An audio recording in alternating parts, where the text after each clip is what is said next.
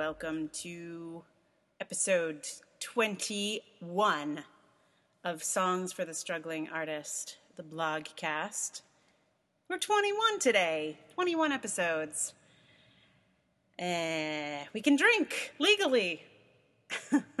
well, I've been able to drink legally for some time, but the the blog now can drink. Well, the blog actually has also been able to drink legally. The blog cast, however, has just joined us in legal drinking age by getting to episode 21. Um, that's something. And in fact, it, there's another sort of milestone with the with the blog cast. Um, we ran out of space on the free SoundCloud account, so we had to we had to up it to pro. So this is now hosted on a pro site on SoundCloud. So that means there's there's more minutes um, than will fit on a free account on SoundCloud. So that's also a, an, an, a milestone. Um, so thanks for listening. Thanks for tuning in. Tuning in. Um, I'm fighting a little something, a little cold maybe is coming on, so it may sneak into my voice here and there. I'm I'm trying to pretend it's not happening, but I think this evening I have finally succumbed. anyway, that's that's where I'm at. Uh, so I'm going to read to you uh, a blog uh, from a couple of weeks ago. It's been kind of a crazy, busy couple weeks, um, but I did write this one and type it and do it all in a fairly in a, in a shorter than usual period. So it's actually a little bit more current than some of the others. Um, but here it is. It's called If We Knew What We Were Doing.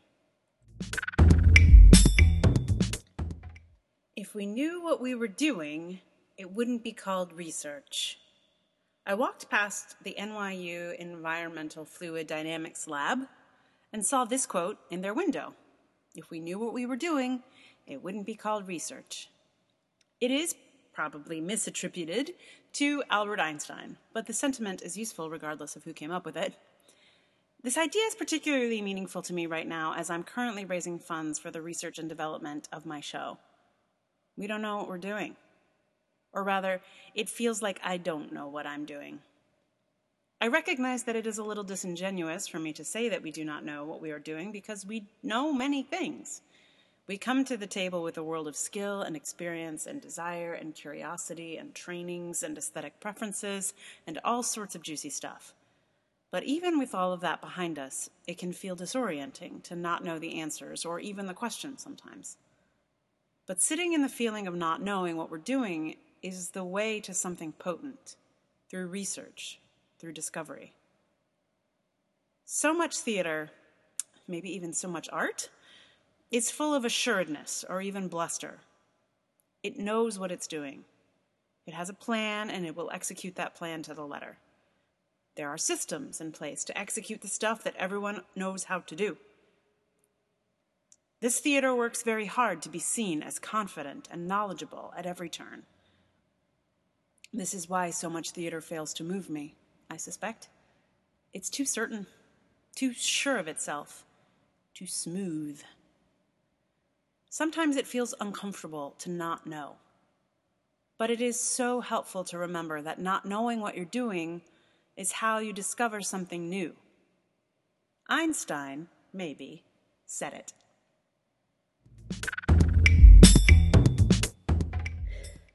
It's a short one. it was a short one.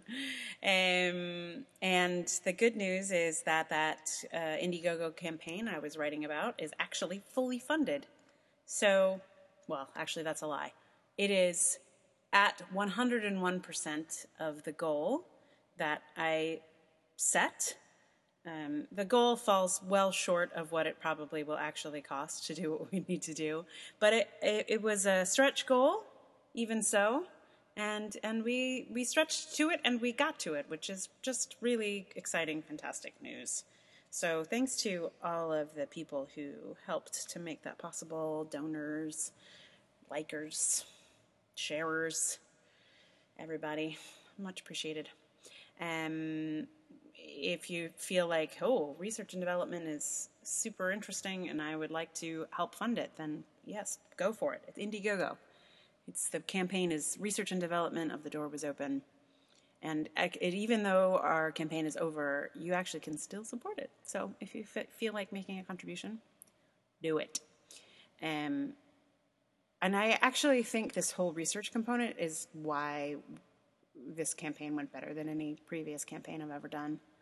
Um, I think people are interested in, in, in process and in discovery and, and creating space for that to happen. And, and we underestimate it, I think. As artists, we think people just want products, but, but having done this and, and gotten some people's feedback, it really feels like valuing research is not as crazy as one might have thought. I think, you know, businesses understand it, science understands it, and it's time for the arts to get on board. Um, yeah, so, um, thank you for listening. Um, so, because this is a short one, you absolutely get a song here at the end. Um, I think what I'm going to do is give you a, a song that is inspired by a video that I just saw. Um, Amanda Palmer made a video with her baby, and she recorded a song with, I think it's her dad.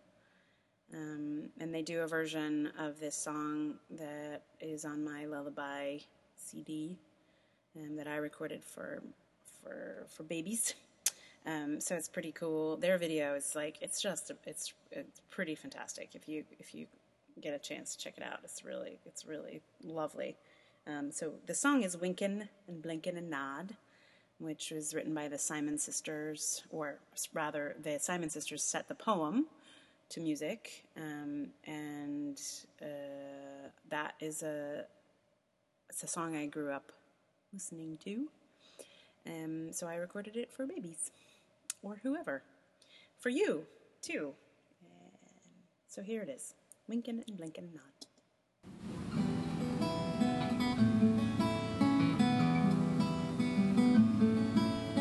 Winking and blinkin' a nod sailed off in the wooden shoe.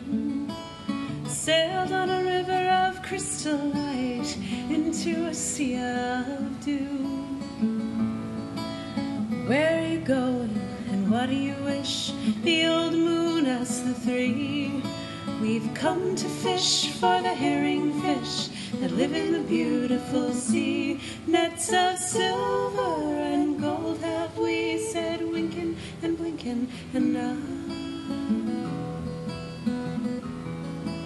The old moon laughed and sang a song as they rocked in the wooden shoe. And the wind that sped them all night long ruffled the ways The little stars were the herring fish that live in the beautiful sea.